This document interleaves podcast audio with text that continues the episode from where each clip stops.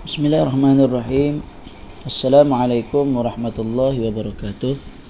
Alhamdulillah wassalatu wassalam ala Rasulillah wa ala alihi wa sahbihi ajma'in. Uh, hari ini kita akan teruskan lagi penjelasan matan Al-Aqidah At-Tahawiyah pada matan yang ke-193.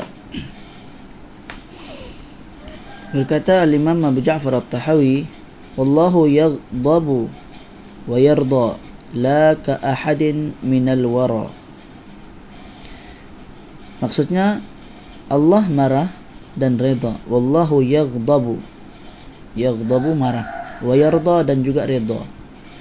La ka ahadin minal wara, tidak seperti marah dan redanya seseorang dari kalangan makhluk. Okay. Ini adalah kesinambungan daripada matan uh, sebelum ini. Mana telah kita bacakan sebelum ini kata Imam Abu Ja'far At-Tahawi wala ghinan 'anillahi ta'ala tarfata 'ainin. Walaupun sekelip mata tidak mungkin bagi makhluk untuk tidak memerlukan kepada Allah. Wa man istaghna 'anillahi tarfata 'ainin sesiapa yang merasakan tidak perlu kepada Allah walau sekejap mata walau sekelip mata faqad kafara maka telah menjadi kafirlah ia wasara dan telah menjadi min ahli al-haini ha, di kalangan orang-orang yang binasa. Ahli al-haini orang-orang yang binasa. Kemudian barulah lanjutan wallahu yaghdab wa yarda. Allah juga marah dan redha la ka ahadin minal wara. Tidak seperti marahnya dan redanya seseorang dari kalangan makhluknya Maksud bagi matan ini uh, berkata Syekh Salih Fauzan di antara sifat-sifat fi'liyah perbuatan Allah Azza wa Jal adalah bahawasanya Allah marah dan redha. Dalilnya adalah firman Allah was-sabiquna al-awwaluna minal muhajirin wal ansar والذين اتبعوهم بإحسان رضي الله عنهم ورضوا عنه orang-orang yang terdahulu yang mula-mula yang pertama-tama masuk Islam. Di antara orang-orang muhajirin dan ansar dan orang-orang yang mengikuti mereka dengan baik. Radhiyallahu anhum wa radu'an. Allah redha kepada mereka dan mereka juga redha kepada Allah. Maka ada penyebutan redha menunjukkan bahawa salah satu di antara sifat Allah Ha? Dan merujuk kepada perbuatan Allah sifat perbuatan Allah adalah Allah redha. Di dalam firman Allah yang lain waridwanum minallahi akbar. Firman Allah dan keridaan Allah itu adalah yang lebih besar. Surah at-taubah ayat 72 Allah berfirman lagi لقد رضي الله عن المؤمنين إذ يبايعونك تحت الشجرة Sesungguhnya Allah telah redha terhadap orang-orang mukmin ketika mana mereka berjanji setia ha, berbaiah ha, di kepadamu di bawah sebuah pohon. Maksudnya ini ha, baiatur ridwan. Okey. Maka ketika itu Allah redha kepada semua orang beriman, ini para sahabat Nabi yang telah mengambil perjanjian uh, taat setia berbaiat kepada Nabi Muhammad di sebuah pohon. Juga firman Allah, "Qul hal unabbiukum bi syarrim min dzalika mathubatan 'inda Allah man la'anahu Allah wa ghadiba 'alayhi."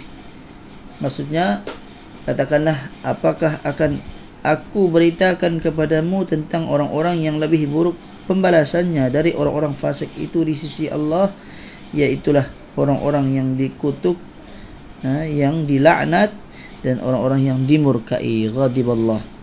Surah al-maidah ayat 60 ya tentang yang dimurkai ini pun ha, apa kemurkaan Allah paling mudahnya surah al-fatihah lah. Kita baca ghairil maghdubi alaihim. Bukan orang yang dimurkai ke atas mereka.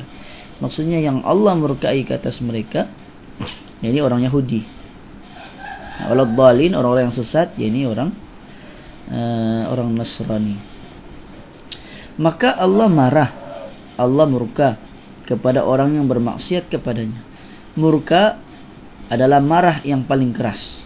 Okey, ghadiba tadi ataupun yaghdabu uh, sifat marah adalah merupakan uh, apa kemurkaan uh, sifat murka merupakan marah yang paling uh, paling keras berdasarkan firman Allah Subhanahu wa taala wa may yaqtul mu'minan muta'ammidan fajaza'uhu jahannam fajaza'uhu jahannam khalidan fiha wa ghadiba Allahu 'alaihi wa la'anahu wa a'adda lahu 'adzaban 'azima. Siapa yang membunuh seorang mukmin dengan sengaja maka balasannya ialah neraka jahanam maka ia kekal di dalamnya. Allah murka kepadanya, mengutuknya serta menyediakan adab yang besar baginya. Surah An-Nisa ayat 93. Okay. Menunjukkan bahawa uh, uh, apa Allah mengatakan bahawa orang yang membunuh orang yang beriman dengan cara Uh, sengaja bukan tidak sengaja yang disengajakan maka balasannya adalah api neraka jahanam dan dia kekal di dalamnya wa ghadiballahu alaihi Allah marah kepadanya wa la'anahu Allah melaknatnya wa a'addalahu Allah menjanjikan baginya ataupun menyediakan baginya azaban azima azab yang amat besar menunjukkan bahawa ghadib eh, murka adalah merupakan kemarahan yang paling keras. Ha, jadi Allah bersifat marah. Tapi jangan disamakan sebagaimana marahnya makhluk. Okay, cukup kita beriman Allah marah, Allah murka. Okay.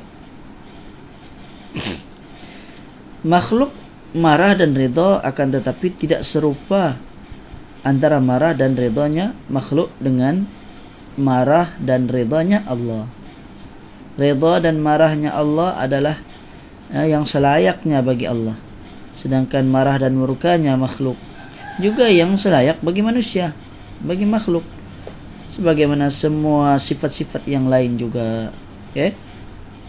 jadi mudah dalam akidah sunnah wal jamaah apa juga sifat apa juga yang disebut dalam Quran kita terima kita lalukan ia sebagaimana ia datang ha, amir ruha kama ja'at bila kaifiyatin tanpa kita bertanya bagaimana ha? jangan ditanya ha, macam mana Allah marah ha, sehingga akhirnya dengan pertanyaan macam mana akan ha, menimbulkan satu ha, konsekuensi lain satu natijah yaitu menafikan oh bukan Allah marah maksud Allah marah ni maksudnya ha, maksudnya Allah tidak Uh, tidak redha dan seterusnya. Ya. Uh, ada ada penafian-penafian tu dari kalangan ahli bid'ah. Firman Allah, "Laisa kamitsli syai'un wa huwas samiul basir."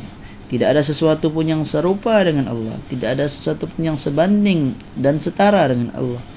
Eh, ya, sama ada dari sudut zatnya, apalagi zatnya, dari sudut sifat-sifatnya, maupun perbuatan-perbuatan Allah bahwa sami'ul basir dialah Allah yang maha mendengar lagi maha melihat okay? jadi bagi ahli sunnah wal jamaah kita beriman terhadap apa juga yang disebut dalam Quran dan hadis tentang mengkhabaran akan sifat-sifat Allah subhanahu wa ta'ala. Tidak ada yang semisal dengannya tidak ada yang sama dengannya. Tidak ada tidak pada nama-nama Allah tidak pula pada sifat-sifatnya. Sekalipun Allah memiliki nama dan sifat makhluk juga memiliki nama dan sifat kan tetapi nama dan sifat Allah dan makhluk tidak serupa tidak sama. Okey hendaklah kita nafikan.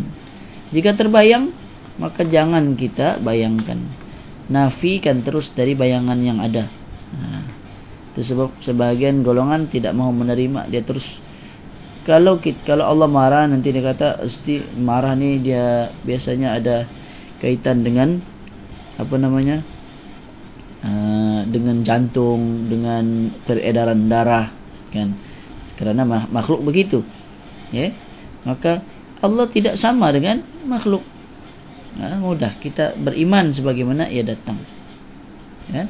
Sebagaimana uh, ahli uh, apa uh, golongan ahli bid'ah ada yang menerima Allah bersifat dengan sifat kehendak. Nah, kalau kita katakan kehendak boleh jadi juga Allah berkehendak. Uh, manusia pun berkehendak.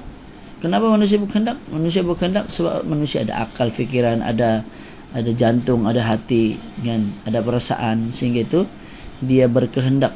Kalau tidak ada itu semua maka kehendaknya tidak ada. Kan? Jadi adakah kita katakan Allah berkehendak seperti mana makhluk? Jawapannya sudah tentu tidak. Tidak sama. Apa jua sifat yang disebutkan, hakikat bentuknya, bagaimana caranya, maka kita serahkan kepada Allah Subhanahu wa taala. Jangan kita tanya bagaimana. Pertanyaan bagaimana itu merupakan kebidaahan.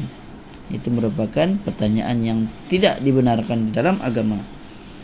Inilah pandangan ahli sunnah wal jamaah di mana mereka menetapkan sifat redha dan marah bagi Allah dan sifat-sifat lainnya sekalipun jenis sifat itu sendiri ada pada makhluk-makhluk kan tetapi dengan adanya pem, apa uh, adanya firman Allah laisa kamitsli syai maka itu merupakan pembeza sehingga dapat dibezakan kita pun nafikan ha, bila Allah sandarkan murka dan juga redanya makhluk maka itu murka dan redanya makhluk sebaliknya bila Allah sandarkan murka dan redanya pada diri Allah sendiri maka itu sudah tentu milik Allah. Maksudnya Allah memiliki sifat tersebut tanpa kita tanya bagaimana. Tanpa kita serupakan dengan makhluk. Dan dengan demikian pula makhluk memiliki sifat mendengar dan melihat. Ah, dan Allah berfirman tentang dirinya. Wahuwa sami'ul basir. Dia maha mendengar lagi maha melihat. Dan sebelumnya Allah telah menafikan. Laisa kamithli syai' Tidak ada sesuatu pun yang serupa dengannya. Ini menunjukkan adanya perbezaan di antara sifat-sifat Allah Sang Pencipta dengan sifat-sifat makhluk.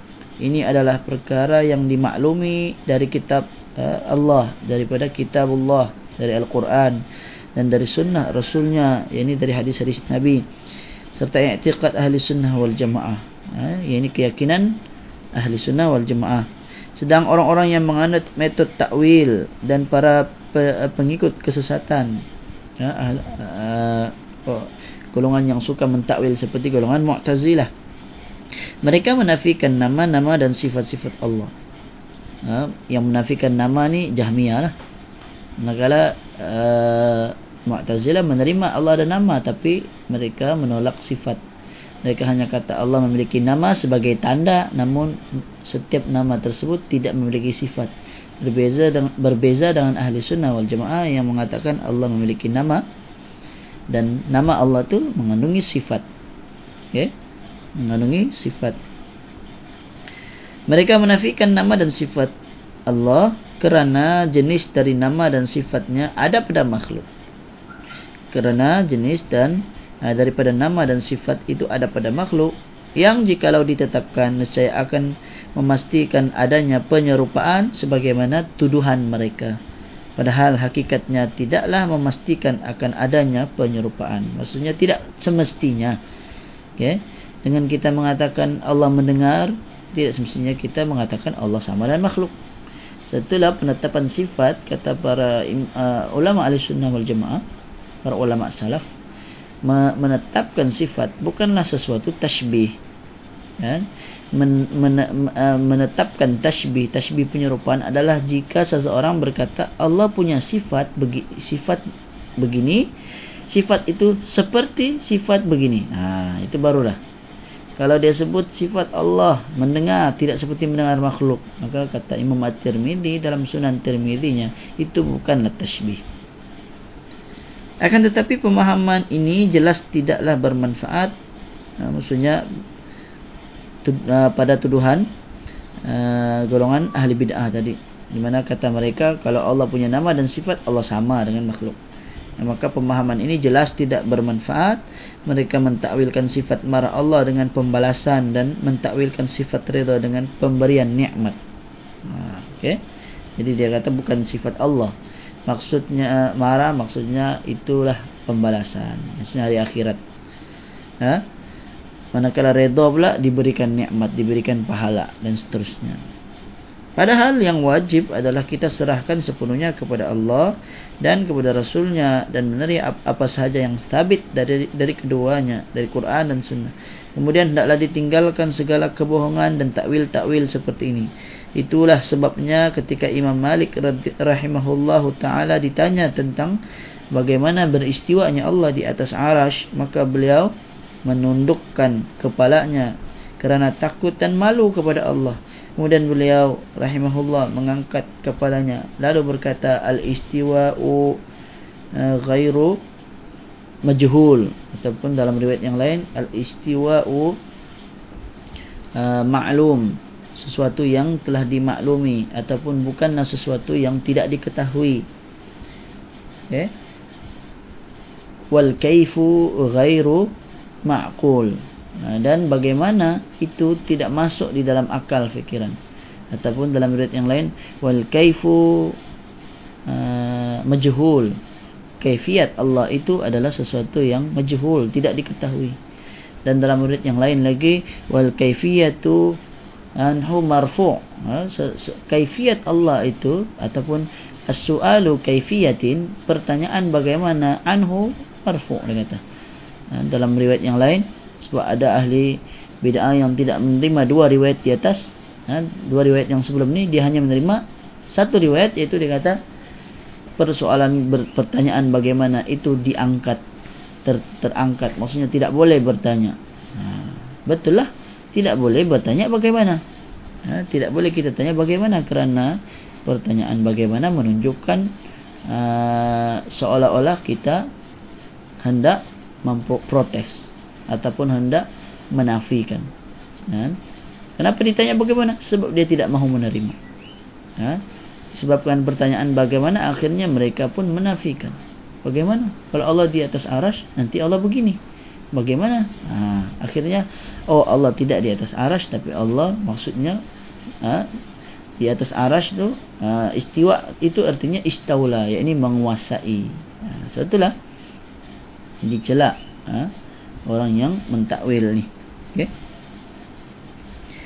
Kemudian yang terakhir kata uh, sambungan lagi kata Imam Malik was-su'alu anhu uh, apa wal imanu bihi wajibun beriman dengannya adalah wajib. Was-su'alu anhu bid'atun ha bid'atin.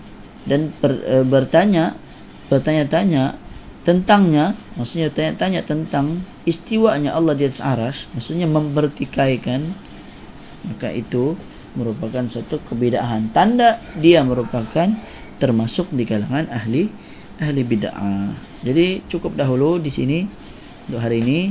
Insyaallah kita akan sambung lagi. Aku lu qouli hadza wa astaghfirullahal azim li wa lakum wa sallallahu ala nabiyyina Muhammad wa ala alihi wa sahbihi wa barak wasallam. Assalamualaikum warahmatullahi wabarakatuh.